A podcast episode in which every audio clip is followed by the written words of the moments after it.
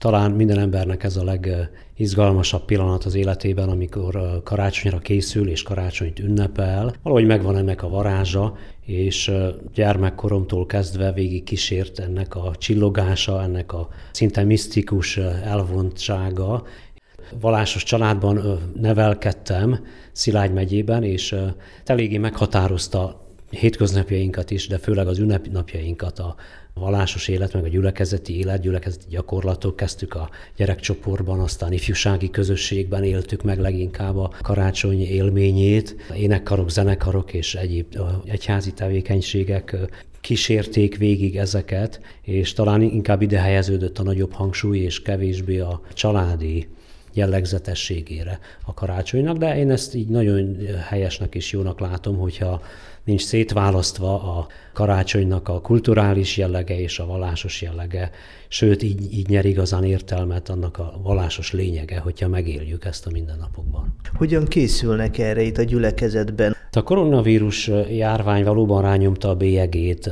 a karácsonyra és a karácsonyi készülődésre is.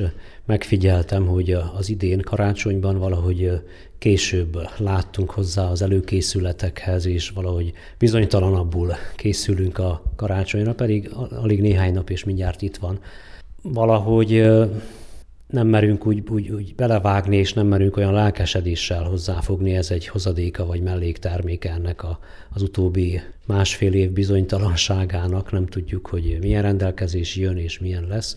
Hál' Istennek a templomi istentiszteleteket meg tudjuk tartani, viszont a, a csoportos előkészületek, mármint énekkarok, zenekarok, azok eléggé visszahúzódtak és eléggé későn gondolkodunk azon, hogy no, hát akkor most karácsony lesz. Vagy igen, megtanultuk a, a járványhelyzetben, hogy majd csak utolsó méterekben, mert ki tudja, hogy még mi lesz.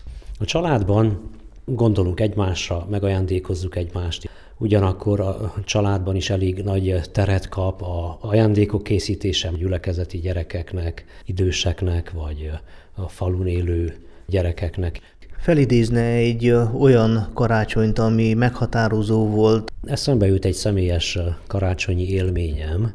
1989 épp a forradalom ideje volt az a karácsony, hát nem valami csillogással indult, hisz a forradalom homája, valahogy a felhője rá telepedett a karácsonyi előkészületre, és az azt megelőző hetekben hát eléggé bizonytalan állapotok uralkodtak, 14 éves voltam akkor, és úgy valahogy a lelki világomra is rányomta ez a bélyegét.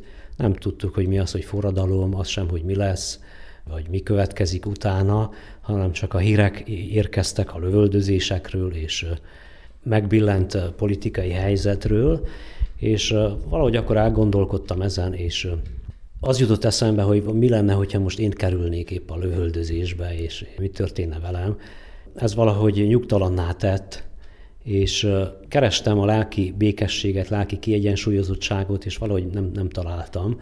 Aztán karácsony napján otthon a családban voltunk, nem csak mi, egy vendégünk is volt, és hát beszélgettünk, és beszéd közben szó került a, a lelki nyugalomról, lelki békességről, és ez az illető vendég föltette nekem a kérdést, hogy nem szeretnék én is dönteni Isten mellett, oda szállni az életemet, és rendezni a lelkem sorsát, és akkor picit gondolkoztam, és éreztem, hogy hát ez az a pillanat, amire szükségem van, amire, amire vágyok, és amire várok, és azt mondtam, hogy dehogy nem, hogy ne.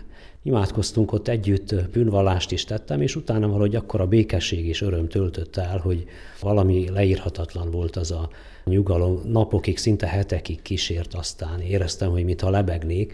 De az a felszabadulás érzés az, az töltött be. Azt mondhatnám, hogy tulajdonképpen ekkor született meg Jézus az én szívemben. Az életem ekkor nyert értelmet, mintha kigyúlt volna a fény a, a szívemben, éreztem, hogy most már békességem van, most már rendben vagyok, most már nyugodtan mehetek tovább. Milyenek voltak a karácsonyok az ön gyerekkorában, a szilágyságban, hogyan teltek? A szilágyságban a, a karácsonyok egyik jellegzetessége az volt, hogy csak épp karácsony estéjén akkor kezdődött valójában a karácsony, azelőtt nem volt egyáltalán karácsonyi jellegzetessége. Kis eltérő a mai szokás, tehát amikor már egyre korábban kezdünk karácsonyozni, mindegyiknek megvan talán az előnye, meg a hátránya is, de az valahogy jobban megőrizte a meglepetés élményt és a varázsát, amikor kinyitottuk a szemünket karácsony reggelén, és aztán ott volt a gyönyörű karácsonyfa, csillogás, ajándékok, és nagyon tudtunk annak örülni. Aztán később, amikor úgy csoportosan együtt elmentünk kantálni, már a gyerekekkel, vagy később a barátokkal, akkor ez mindig úgy várva várt esemény volt, sőt készültünk erre, hogy na aztán mikor, hova fogunk menni, mit, mit fogunk énekelni. Kedvenc énekünk volt a csendesé, meg volt egy másik, az öröm, öröm, ó drága, kedves ír, és valahogy ez úgy földobta az egész karácsonyunkat amikor együtt lehettünk csoportosan. Manapság már valóban hetekkel a karácsony ünnepe előtt díszbe borulnak a városok, a lakások is, de ez a csillogás, villogás egy kicsit háttérbe szorítja a lelki békét, a lelki nyugalmat? Felületesebben élik meg az emberek a karácsonyt, inkább a külsőségek számítanak? Az is igaz, hogy elűzleti esedett, ami nem feltétlenül negatív vagy rossz, mert hát az, az üzlet az lehet jó és szép is, ugyanígy a csillogás is.